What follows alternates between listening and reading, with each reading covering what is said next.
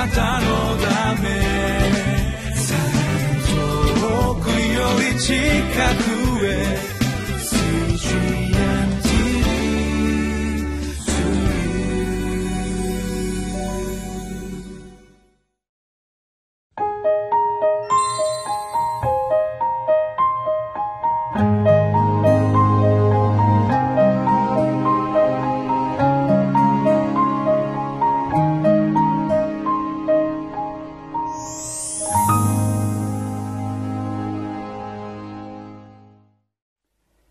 え皆さんこんにちは。ニューホープ千葉の牧師住谷です、え、今日は28日水曜日。主に望みを置き主と共に歩む旅人ということで詩篇の39編1節から13節を見てまいります。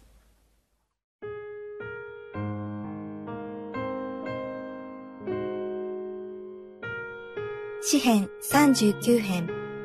1節から13節私は言った。私は自分の道に気をつけよう。私が舌で罪を犯さないために、私の口に口輪をはめておこう。悪者が私の前にいる間は、私はひたすら沈黙を守った。良いことにさえ黙っていた。それで私の痛みは激しくなった。私の心は私の内で熱くなり、私がうめく間に火は燃え上がった。そこで私は自分の舌でこう言った。主よ、お知らせください。私の終わり、私の弱いがどれだけなのか。私がどんなに儚いかを知ることができるように。ご覧ください。あなたは私の日を手幅ほどにされました。私の一生はあなたの前ではないのも同然です。誠に人は皆盛んな時でも全く虚しいものです。セラ。誠に人は幻のように歩き回り、誠に彼らは虚しく立ち騒ぎます。人は積み蓄えるが、誰がそれを集めるのかを知りません。主よ、今私は何を待ち望みましょう。私の望み、それはあなたです。私のすべての背きの罪から私を助け出してください。私を愚か者のそしりとしないでください。私は目視、口を開きません。あなたがそうなさったからです。どうか、あなたの無知を私から取り除いてください。あなたの手に打たれて、私は衰え果てました。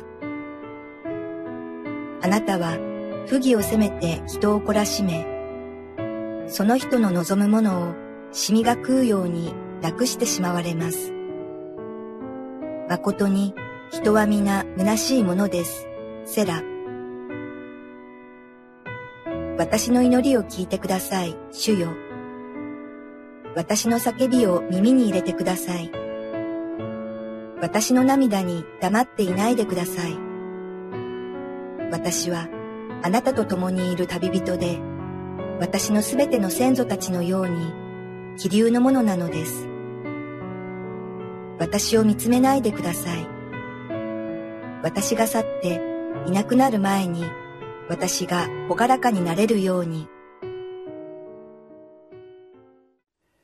えー、この詩篇は、エドトンのためにというふうに記されているダビデの詩篇ですが、エドトンとはヘマンと共にダビデに、え、仕えた賛美法者の名前になってきます、えー、主を愛し主の教えに従って歩んでいる生徒たちもいろいろな状況に出会い、えー、喜怒哀楽を経験します。すなわち挫折とか落胆とか、えー、憂う気持ちを経験するんですね。えー、神様は私たちがその気持ちを隠すんではなくて神様と共有するために神様の前に持ってくることを願っておられます。えー、しかし今日のですねこの詩篇はちょっと、えー、それと逆方向の、え、表現から始まります。ダビデが僕は私は沈黙を守ることを選んだんだというような表現で始まるわけですが、えー、神様の取り扱いに対する不平不満を人に言ってしまうということ皆さんありませんか？神様の前に持っていく分にはいいんですけれども私たちは時として、えー、なんでこんなことが起こるの？どうして？という否定的な感情とか自分の経験を周りの人たちに言ってしまう場合がある。時には自分に敵対する人とかえ、良くない人たちに対しても否定的な感情を言いたくなってしまう時があるんですがダビデはこの詩篇の中で自分は自分の下で罪を犯さないということを決めたんだ、え、他の人に不平不満を言わないということに決めたんだ。これはすごく大事な心の態度です。神様がなさってくださったことを感謝しなさいと聖書を私たちに教えてるんですが私たちは時々そのことを忘れてしまってついつぶやいたり文句言ってしまうことがあるんですね。それは、えー、その言葉自体が敵をサタンを喜ばす言葉になってしまい神様を傷つける神様をがっかりさせる言葉になってしまう可能性があるんですね。私たちは自分の語る言葉に気をつかなければならない時があります。ダビデは敵の前では自分を傷つけるもの悪いものの前では私は自分の舌をコントロールする、えー、否定的なことを言わないことに決めたというふうにえー、語っています。ダビデにとってこのことは楽なことだったでしょうか？いえ決して簡単ではなかったと思いますね。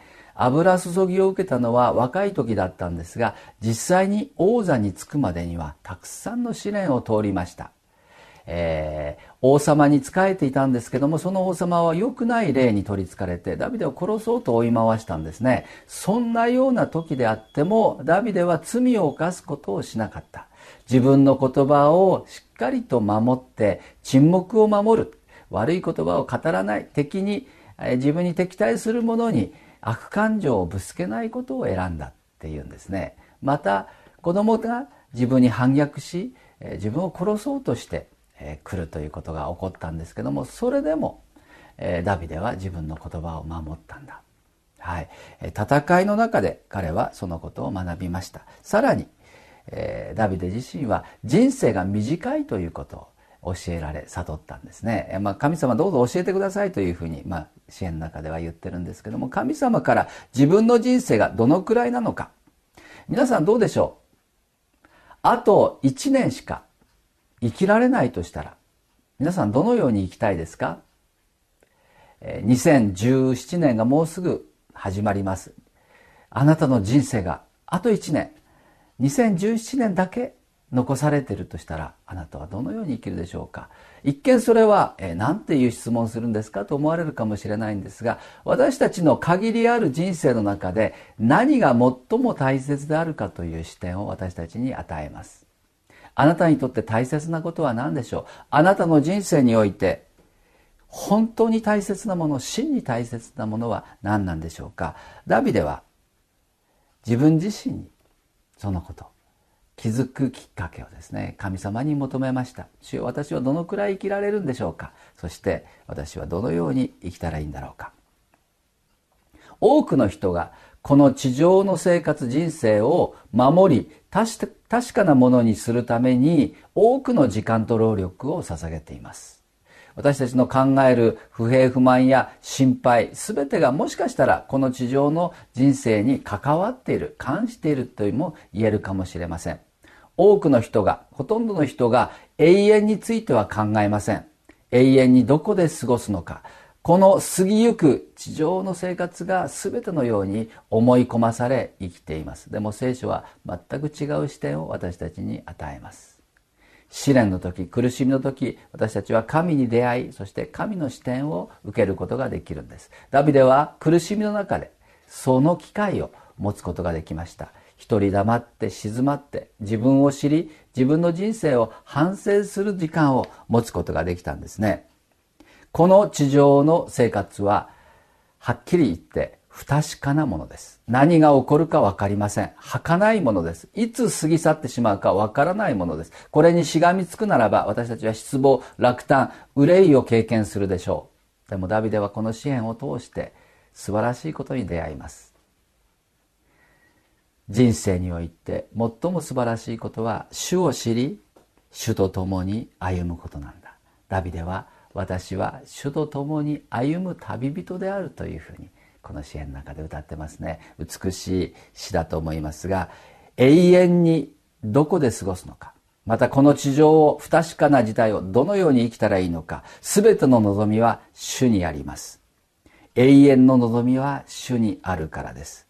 あなたの人生をこの揺るがない神様に永遠を支配し治められ私たちを永遠の命へと導いてくださる主と共に歩むならばあなたの人生も確かな人生に変わるしあなたの歩みは素晴らしいものになると思います。ダビデと共に私たちも主と共に歩む旅人だということを歌いたいし宣言したいですね。